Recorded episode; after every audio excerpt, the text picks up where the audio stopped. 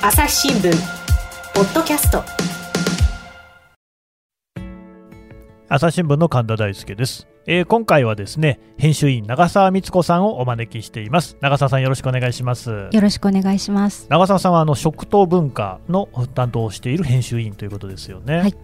で、まあと言いましたけれども、料理記者、こんな風に呼んでもいいんですかね。ですね、あの岸谷朝子さん、あの、まあ、お亡くなりになってしまったんですが。そうなんですよ。それをやっぱり僕も思い出して、はい、料理の鉄人に、ね、よく出てらして、はい、料理記者歴さんじゅうねん、岸谷朝子さんですね、はい、えー、と同じようなお仕事なんですか。まあ、あの他のこともやっておりますが、まあ、基本的に料理記者と、うん、あの名乗らせていただきたいと思っています。私あの、はい、駆け出しの頃にですね、岸谷朝子さん取材させていただいたことがありまして、えーね、あら長澤さんなかなか料理分かってらっしゃるわねと言われたことが勲章になっております。すごいじゃないですか、はい、だってあの料理の鉄人たちに対しても極めて厳しいこともおっしゃる岸さんに褒められた、はい、まあなかなかですからね。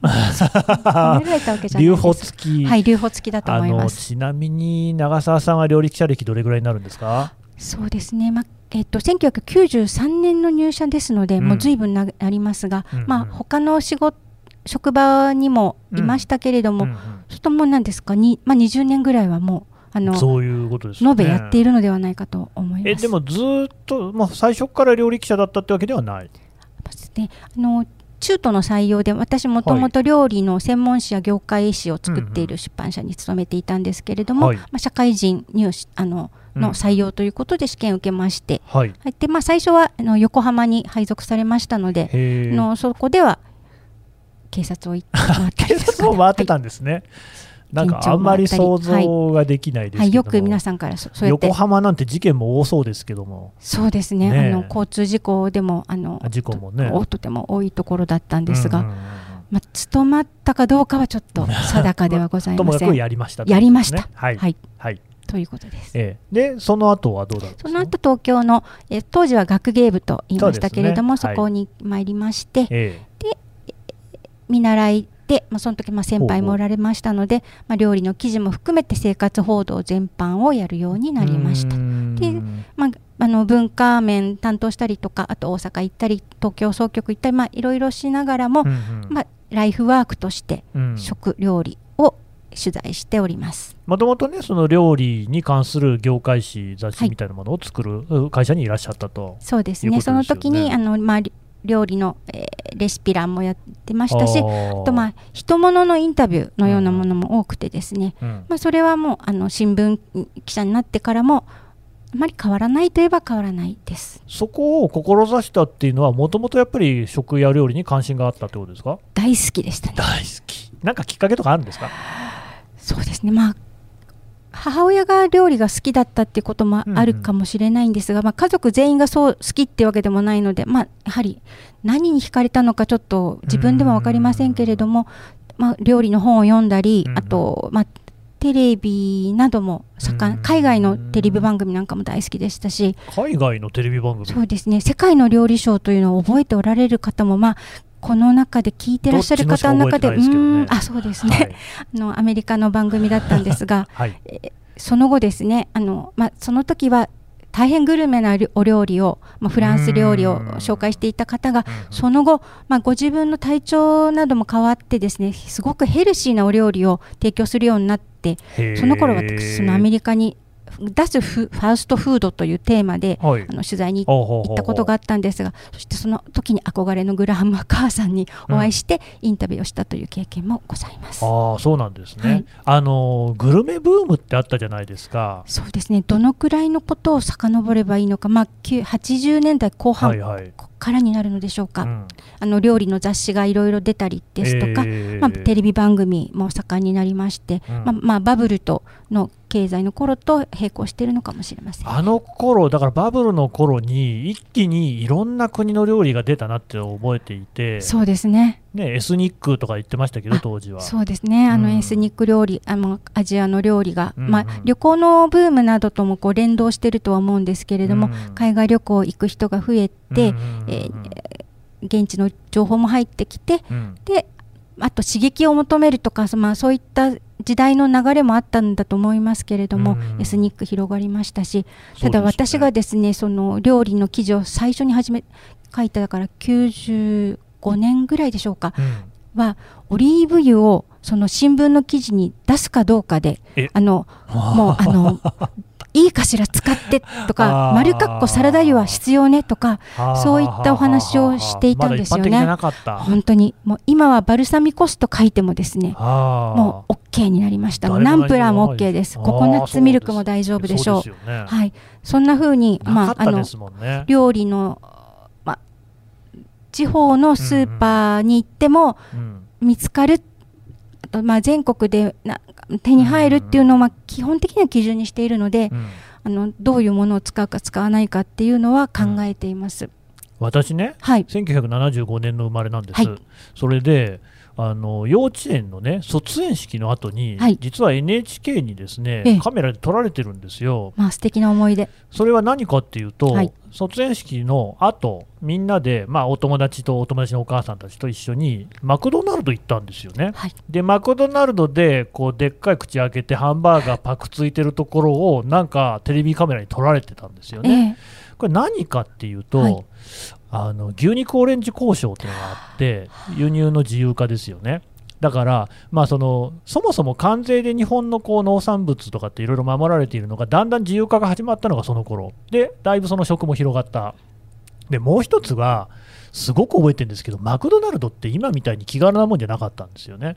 あのもうちょっと高かった、はい、あのでマクドナルド行ってハンバーガー食べてもあんまお腹が膨れないんですよ、うん、だから別におにぎり食ってるみたいな話で、ちょっとお金のある人が行く感じだったし、マクドナルドで誕生会を開くっていうのがすごいステータスだったんですよね、うん、でその頃ロイヤルホストっていうのがどんどんできた。で僕はそのロイヤルホストっていうのにたまに連れててもらうのがめちゃくちゃ嬉しくって、はいはい、なんかシャーベットとかちょっとちょっと高いんですよ。でもあれも今のファミレスとちょっと違う。そうですね、まあうん、ロイヤルホストは確か福岡が発祥で、あ、そうなんですね、はい、でレストランやあと機内食なども手掛けておられる企業だと思うんですが、とこう本、まあ、あのコアなファンがおられるような、うん、あのこう料理ね、をきっちり作っているということで、もちろん今もあって、ね、今も他のファミレスよりはやっぱりちょっとね、あのお高いというか美味しいというか、そうですね、えー、そういうイメージでね、はい、うん、でも季節のパフェなども素敵なものを作られておられますし、あとオニオングラタンスープのようなもの確かあったと思うんですが、うん、あのやっぱりこうコックスあのシェフがちゃんとそのお店にいて料理をしているというところでは、まあ、特徴のあるお店かと思いますが、だからなんかその私が子供だった頃、はい、だからまあよんじゅうねんまえとかさんじゅうねんまえとかになってくると思うんですけど、ええ、にすごくその食ね、日本においてこうなんか広がりが出たなっていう印象を僕持ってるんですよ。あ、そうですね、うん、えっとまあ、私が取材した中ではその大阪の万博をきっかけにして、なるほどね、まあ確かケンタッキーなどもその前後だったと思うんですけれども、道頓堀に投げ込まれるおじさんねそうですね、はいはい、でえーまあ、海外からも料理人さんがやってきたし、それをきっかけにいろいろなものが、まあ、あの増えたしで、うん、えー、料理人さんの中でも若い頃に、うん、あの万博で働いていたっていうような思い出を語る方も結構おられまして、ね、うん、まあ、オリンと以前の東京オリンピックも一つあの、えー、日本の西洋料理というか、まあ、そういうものが大きくなるきっかけにはなっていたんですが、うんうん、一般的に広がるという意味では万博って一つの契機にはなっていて、その後ファミリーレストランや、うんうんうん、あと車社会になることでロードサイドにいろんなお店ができるとか、あー、そうでしたね、はい、それの後は何でしょうか、まあ、出前からデリバリーに変わったり、うんうんうん、まあ、今ねまたデリバリーが大変なことになっておりますが、あの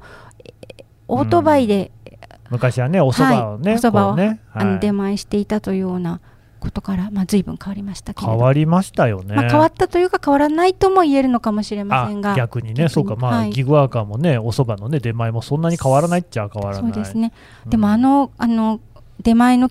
なんていうんですか、あれ機械っていうんでしょうかね、うんうん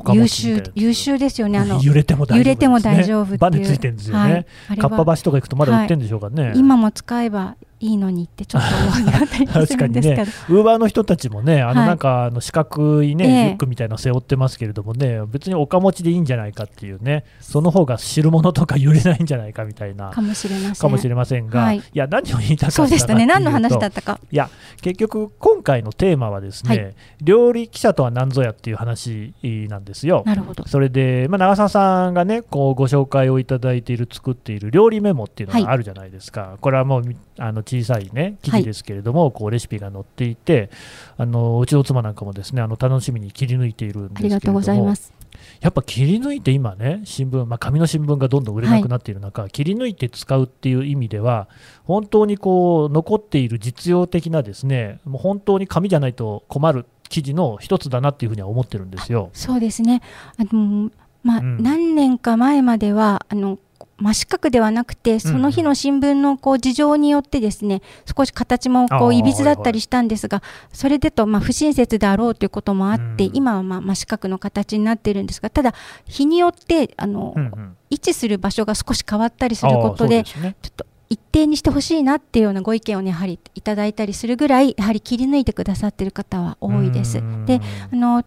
時々私たちもその読者の方に取材をすることがあるんですけれども、うん、やっぱり自分のお気に入りのレシピをノートに貼ったりして、うん、あの大事に取っておられたり、あとそれをまた人に教え勧めたり、いいなと思ったレシピってやっぱりあの、うん、私もそうですけれど、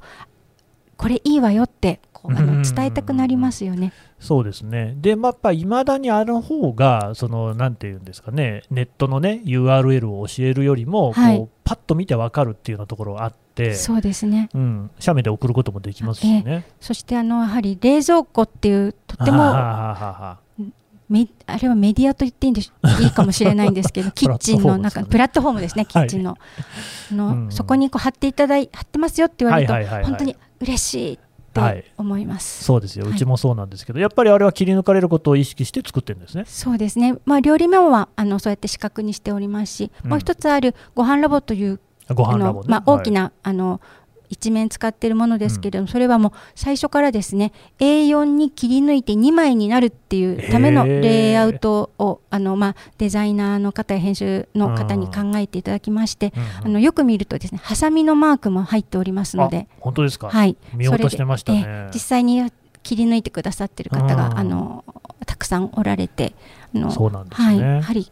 切り抜くっていうのはあの大事なことじゃないかという、うん、うん、だから新聞ってね別に全然 エーよん サイズとかに合わせた紙じゃないんで、 そうですね、そこから エーよん のものを切り出すっていうのは結構技術的にはレイアウト大変だと思うんですけど、はい、そこを頑張ってるんですね、はい、あのお願いしましてですね、うん、挑戦させるってことだなとか言われながらも、もう素敵なものを作っていただきましたちょっと若干嫌がられながらもちゃんとしたものを作る、えーまあ、職人の、ね、そうですね、技ですね、新聞のいいところだと思います。それでいやあの私は一切その料理取材歴がないわけなんですよ。 あ,、はいえー、あの事件とかテロとか、えー、そんな取材ばっかりやってきて、はい、ただあれも当然取材をして作ってるわけですよね。そうですね、うん、あの例えば、えー、料理メモので言いますと、うん、まあ、よにんの先生が今お願いをしていまして、料理研究家の方それぞれ個性のある方たちですが、うん、まあ、あの先生たちが、まあ、考えたレシピを、うん、えー原稿でいただいて、うん、で、あのできる範囲ですけれども記者も自分たちで、うんうんうん、あの再現をしてみてやってると、ね、であれってでも、はい、そのなんか何を作るったってその先生方もねいろいろ別に毎回毎回知恵が出るわけじゃないんじゃないかなって気もするんですけど、そうですね、あのまあ、本当に雑談の中からメニューが生まれるっていうようなこともありますね。あのこういうこと知りたいとかこういうのが困ってるとかって、まあ、あの原稿のやり取りの中で話したりする中で、うん、えー、あじゃあそれやりましょうかっていうようなことがあったりします、うんうんうん、でもう一個の、まあ、ご飯ラボの方はもう少しテーマを決めてそれも先生と、まあ、打ち合わせをしながら決めていくんですけれども、うんうん、あのそうですね、料理取材が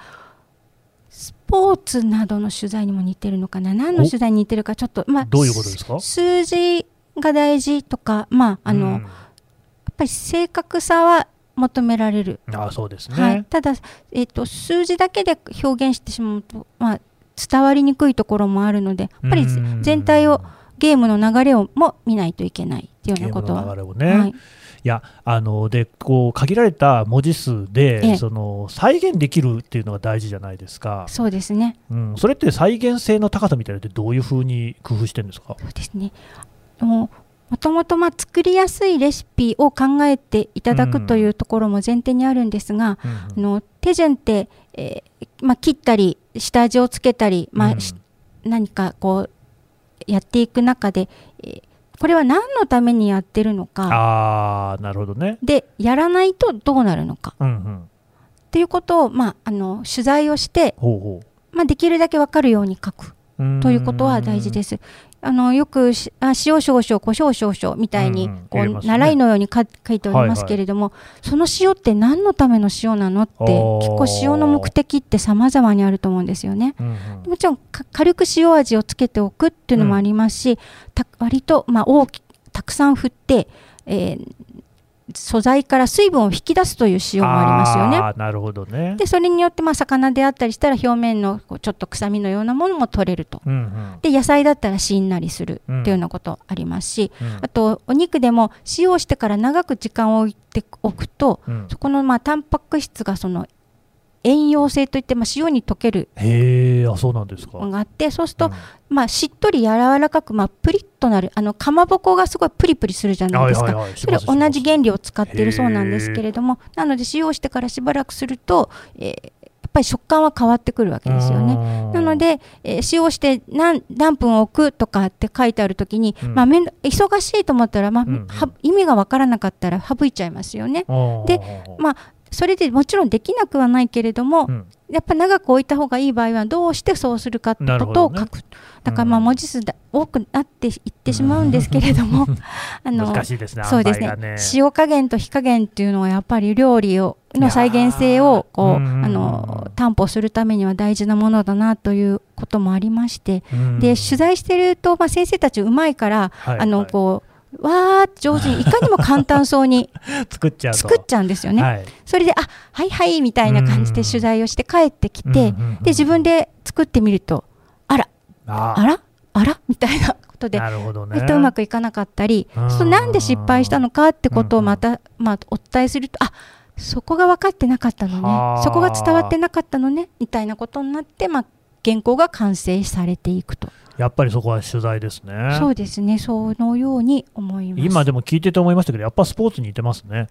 だってあの、うん、プロのスポーツの人、選手、はい、あるいは指導者の人なんていうのは、もともと自分では簡単にできるわけじゃないですか。そうですね。非常にこう軽やかに走ったりするわけだけれども、えー、同じふうにやろうと思うと、僕らがやるとドタドタ走っちゃうと、はい、でもこれは理由があるわけですよね。例えばももの上げ方がこう、ねはい、足りないであるとか、えー、腕の振り方がおかしいであるとか、うん、そういうのを言語化するっていうのがまあコーチングってことになるわけですけれども、はい、これまあ料理も多分一緒ですよね。そうですね。だから今まあ動画などのまあメディアが発達して、うん、確かに例えばシューマイを包むとかね、餃子を包むっていうのをじゃあ言葉で、うん、あの説明するって結構難しくないですか。難しいですよ、はい、これもね動画で見てしまえば一目瞭然かもしれないんですが、先ほど言ったようになんでそうなるのか、うん、そうしないとどうなるのかってやっぱりテキストで、うんえー、きちんとお伝えしておくってことも、まあ、あの流れて見てしまうものとはちょっと違う役割はあると思っています。結局そこを理解してないと他の料理に応用ができないですよね。そうなんです。ずっと同じもの作ってるわけいかないですもんね。かもその茹でるっていうような調理は、うんまあ、もちろん日本料理でお浸しもするかもしれませんけど、うんうんまあ、あとイタリア料理で何か、うんえー、パスタに入れる野菜、うんうんうんまあ、塩茹でするってことであればみんな一緒ですよね。そうですね。だから茹でるってどういうことなのかなっていうことが、うん、あのこう体感していれば別にその理屈でなんかこう一生懸命難しく覚える必要はないと思うんですけれども、うん、それが分かっていれば、まあ、料理がやっぱり上手になる、美味しく、まあ、思うような味ができる。そうですね。やっぱり自分で料理をする楽しみって自分の好きな味にできるってことが あ, あると思うので、そのためにはあのこうやらされてるんじゃなくて自分がこうやってるっていう感じになるお手伝いがしたいというふうに思っています。パスタってやっぱ塩入れないとダメですか、茹でる時。あ、まあ、いろんなあの宗派と言ってしまいそうになりましたが今ああ、いろんな考え方がある流派ですね、流派がありますが、はいまあうん、一般的にはあの いちパーセント ぐらいのその、えーうんうん、塩加減でやるとあのそのパスタだけを食べてもまあいい感じの塩味がついてて美味しいので、他のソースを濃い味にしなくて済む。あ、そういうことですね。はい、だから美味しいものとちょうどいいもの同士を合わせるっていうのが、まあ一般的じゃないかと思いますね。最近はね、なんかもうフライパンとかでね、水の中にね、あのパスタ入れてそのまま茹でちゃうなんて人もね、そうですね。あのまあちいろんなあのパスでもお湯はたっぷりの方がいいよなんていうこともあるじゃないですか。そうですね。やはりまああの表面についている小麦粉がまあお湯の対流によってですね流れたりするってあのことを考えるとまあ大きい方がいいかなと。あのおそうめんとかうどんとか、まあ、パスタはそうでもないかもしれないんですが、うん、やっぱりぐるんぐるんお湯の中であの、うんうん、泳いでいるからこそ、はい、あの余分な塩や表面の、あの小麦粉が流れて美味しくなる。でそれをまあ水でキュッと締めると、まあ、ピカピカの麺になるとかっていうことは、まあ、やっぱそこにはちゃんとした理屈がありますね。そうですね。だからまああの常にそれを目指さなくてもいいけど、今日は忙しいし、はいはい、まあ簡単にしようと思って選ぶとか、うん、やっぱりまあ選択肢として選べればいいのではないかと思います。なるほどね。で例えばこう今何でもフライパンで料理をするっていうのが、はいはい、あのこうまあ確かに調理道具たくさん持ちたくないし、フライパンとても便利な、はい、お鍋だし。あ、お店に行くとこんなにいろんな形のフライパンがあるのかっていうぐらい、これこれってもしもうすでに鍋ではないかっていうような深い、はいはい、あの深いものまであるんですけれども、うん、やっぱりまあ向き不向きってあ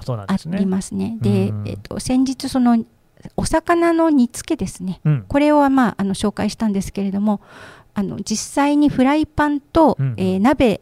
であの作り比べてみたんです。へ、どうでした？そうするとですね、あのフライパンは、まあ、あの同じ直径でもやっぱりこう上が開いてますから、うん、まあ、平らですよね。大きくて同じだけの煮汁を入れても魚の上までですね、あの、うん、煮汁が湧いてこないんですよね。で、落とし蓋をしても、うんうん、あのなかなかその上までこう煮汁が来ないので、うん、結構時間がかかってしまったりすると。うんうん、で一方その片手鍋、まあ、お味噌汁の鍋でもいいんですけど、まあ、あの雪平鍋があればベストかもしれませんが、その熱伝導率のいいお鍋で強火でですね、まあ、あの少なめの煮汁でも落とし蓋をしてもう強火で一気に炊くと、うんうん、えー、中の魚の水分が出ないうちにふっくらと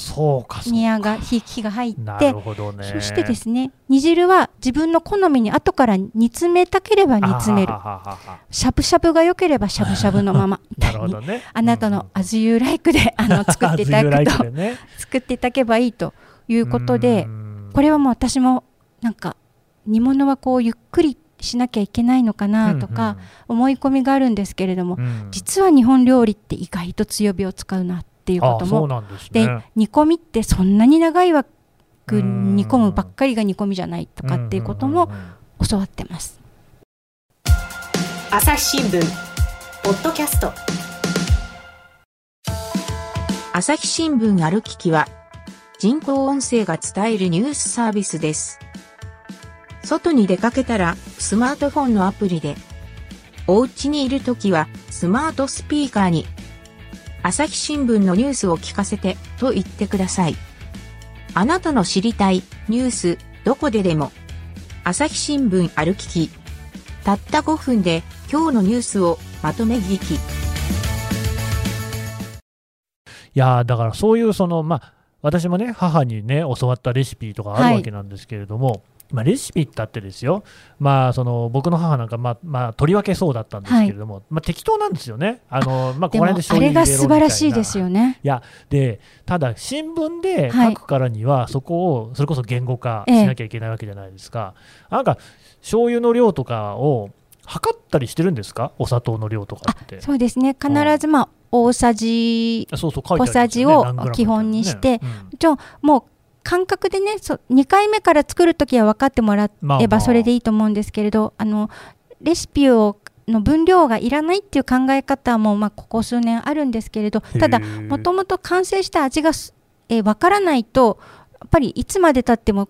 正解が分からない、まあ、ね、正解っていうか一つの答えかもしれませんね。別に正しいかどうかは別かもしれませんけれど、うん、なので分量はきっちり、まあ、お伝えするようにしていますし、うんうん、あとまあ、ミニ情報としてお伝えするとですね、例えば、はい、あの、ね、煮物の時にですね、うん、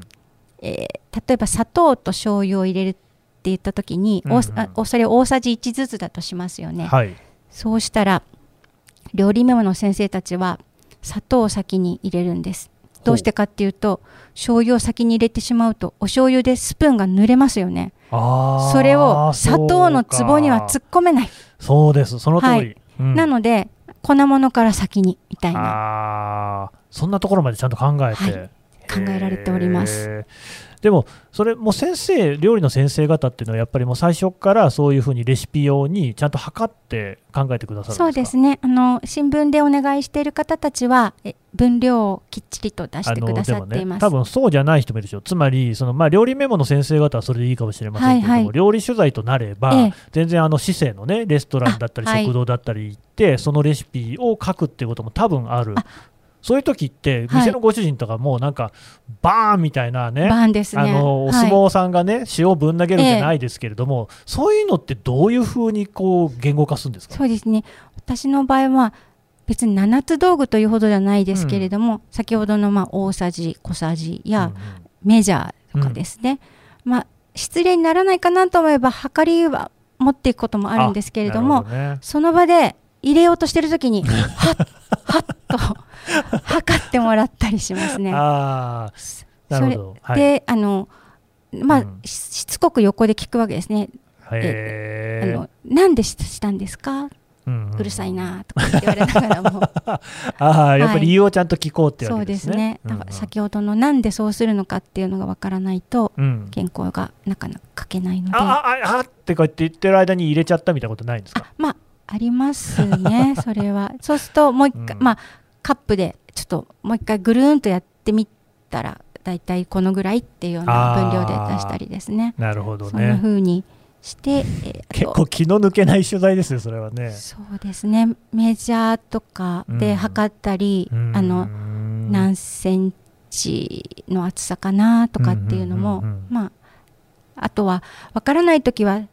手で、まあ、こんくらいかなっていう手にあの手ばかりっていう、まあ、実際に考え方があるんですけれども、だいたい自分の手のいっぱいでこのぐらいとかっていうのでもメモしておけば、うん、後からまあだいたいどのぐらいだったってことが、その正確なあの再現性という意味ではあの厳密ではないかもしれませんけれども、まあ、目安となる分量はそれでわかるんじゃないかと思います、うんうん、なるほどね。あと似てる時間とかがやっぱりタイマーとかで測って、そうですね、あの、まあ、今スマホが、ね、あるから随分便利になりましたけれども、うん、まあ、タイマーはあのかかりっぱなしにして今何分だった何分だったっていうようなことは、うんうん、あのメモをしておきます、うんうん、でやっぱりこうなんか似てる間のこう、ね、料理のこう素材の変化みたいなのをこう見たりしてるわけですか？そうですね、あの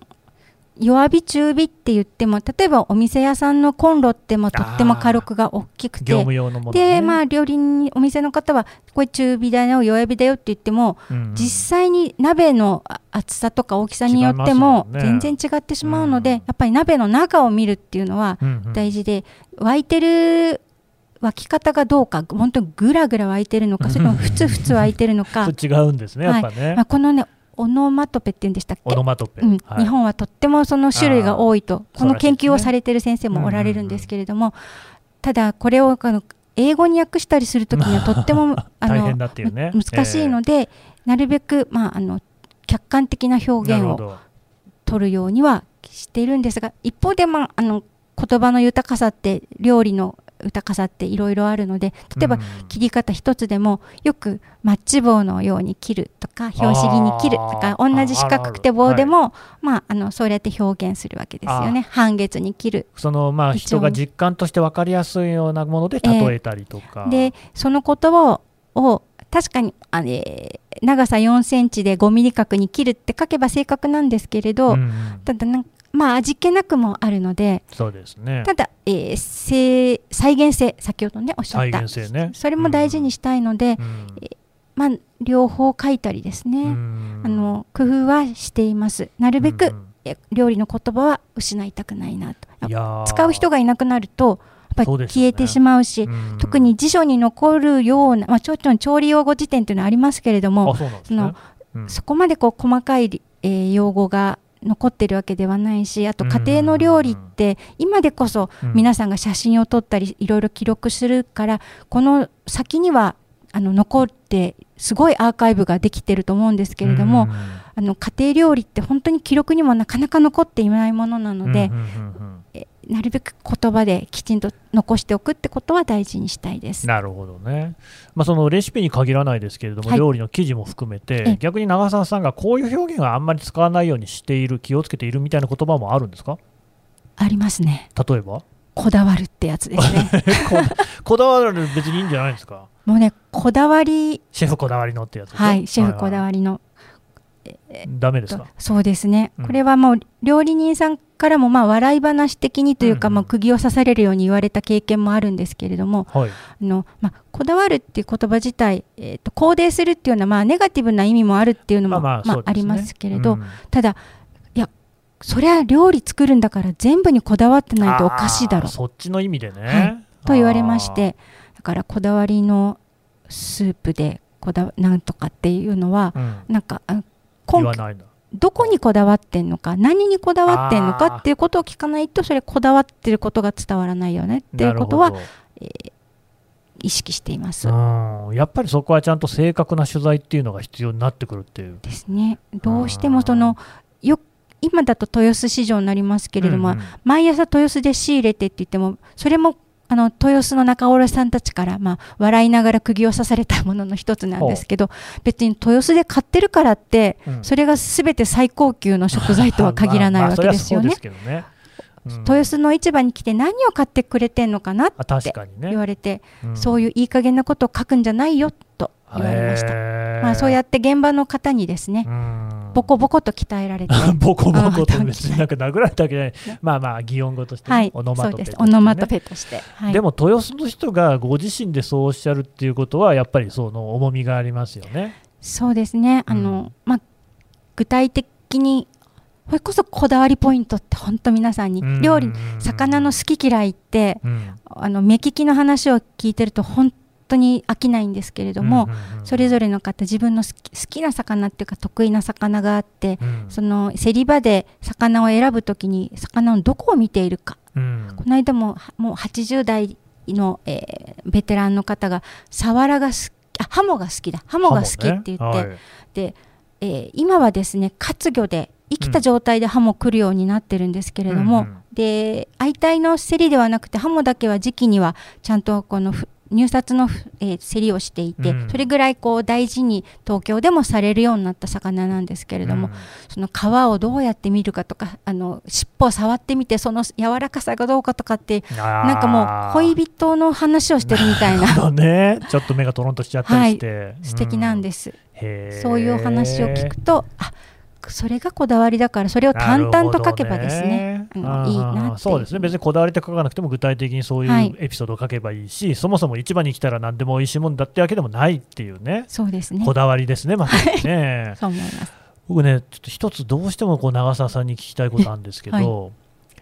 どうやってね美味しいお店を見つけるかなんですよ。やっぱり昨今それこそ食べログなんかを見て星のついているところを行く、まあ、これはこれで結構なことだと思うんですが、まあ、そればっかりっていうのは味気ない。やっぱり自分でお店を開拓したいなんていうね、そういう気持ちもある、ね、長澤さんってそういうのってどうしてるんですか？あ、えー、例えば出張に行った時だと、まあ、でもそれは自分の直感じゃないかもしれませんが、地元の人に聞きます。うん、ああ、そうかそうか。やっぱそれがいいですか？はい、商店街の人なんかに、うんうん、なんか、あ、電池がちょっと切れちゃったから電池買おうとかってお店に入るじゃないですか。まあちょっと、うん、ちょっと例えが変だったかもしれないけど、はい、そうすると、うん、なんかちょっと終わったらなんかありますかねみたいに聞いてみるっていうようなのも一つですし、うんうんうんうん、あとはその通りかかって、うん、まあ、なんとなくピンとくるっていうのがあるかもしれません。うーん、まあ、ちょっとちょっと言語化してないじゃないですか。そうですね清潔感があるといえばあるかな。それっても結構大事かもしれませんね。そうですね、ちゃんとそういうところにも気を回しているってことは、おそらく料理の方もいろいろ細かいところに気を使ってるだろうっていうのは推測ができる、えー、そうですね、うん、うん、言語化するの難しいですね。結構じゃあでも感覚であここだってピンときたりするもんですか？うん、だって無数にありますよ店。そうですよ ね, ねまあ、近所であればこう、うん、前を通って、うんうん、なんとなくこう出入り し, してる人がいるなとか、あそういうので感じることもあるかもしれないですし。じゃあお客さんを見てるなんてこともある。そうですね、お客さんの雰囲気がいいお店は美味しいお店が多いと思います。まあ、それに出てきたときにねこう楽しそうな顔満足そうな顔してるのは そ,、ええ、それは間違いないでしょうし、ね、そうですね、うんまあ、別に行列してるお店がにもいろいろあるとは思うんですけれど、なんかあまり必ずしも、ね、そう並んでるときにそんなに楽しそうじゃないオーラが出ていると、うん、これは、えー、とただ行きたい、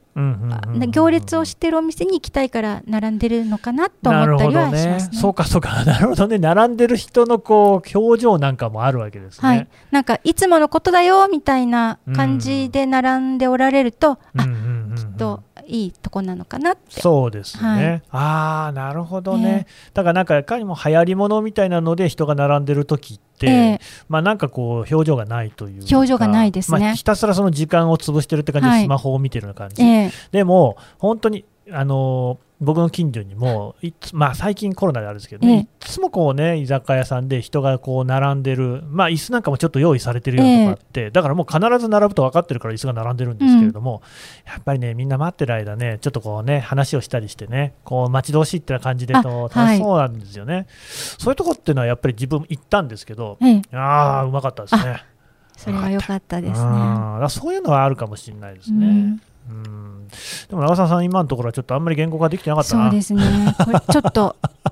次までに考えておきます。課題にしてもらってね、はいうん、なんでか僕分かりますよ、はい、それ人に伝えてこなかったんでしょう。やっぱり美味しいお店はちょっと自分が知ってるで、まあね、そうかもしれません。あの友達を連れていくとかあるかもしれませんけれども、はい、ただ今もう Google マップに星だらけなんですけど私あのあえそうなんですか？どういうことですか？行っていいなと思ったお店に保存するっていうのあるじゃないですか、はあはあはあはあ、それで以前はですねあの下町の支局にいた時は、うん、まだあの地図だった時代で、うん、紙の、うんうんうん、で地図にくるくる丸をつけてお店 の, あの名前を書いて そ, いい、ね、それで支局長と店あいっこしてましたね、はい、共有財産としてあのやってたんですが、うんうんうん、確かに行ってみたいな、まあ、思うつぼですけど、うんうん、あのこう印をつけたりして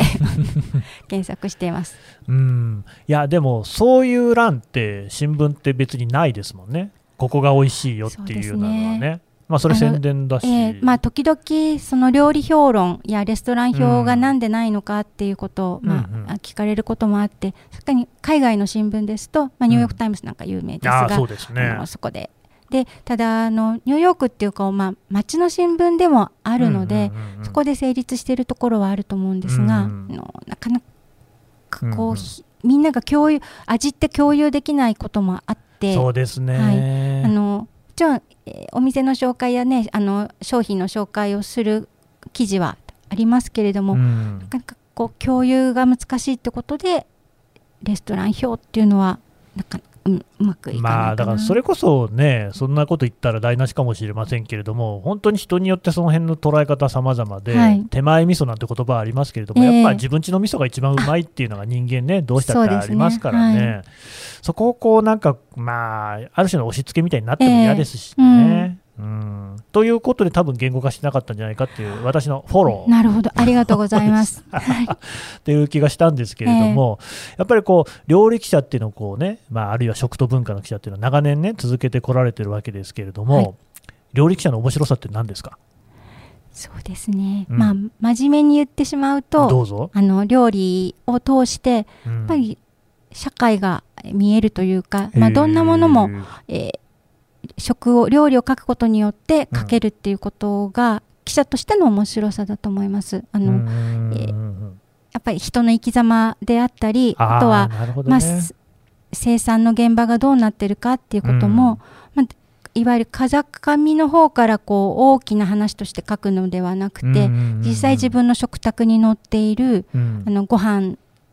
茶碗の中のご飯一杯、お味噌汁の中の人参いっこから、まあ、書き起こしていけるっていうことで、そこをこうどんどん遡っていくっていう取材が一番面白いし、やりがいがある仕事だと感じます。それこそコロナなんかに関してもこう食べ物、料理から見えてくるものっていうのがある。そうですね、よく、まあ、本当にクッキングっていうその料理をするっていうことが、うんうん、えー